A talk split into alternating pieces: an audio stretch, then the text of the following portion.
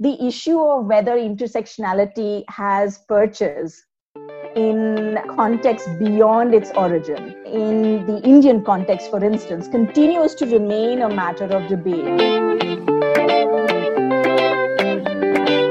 A political struggle that tries to analyze this interlocking aspect of the oppressions, of the experiences of marginalized or dissident identities.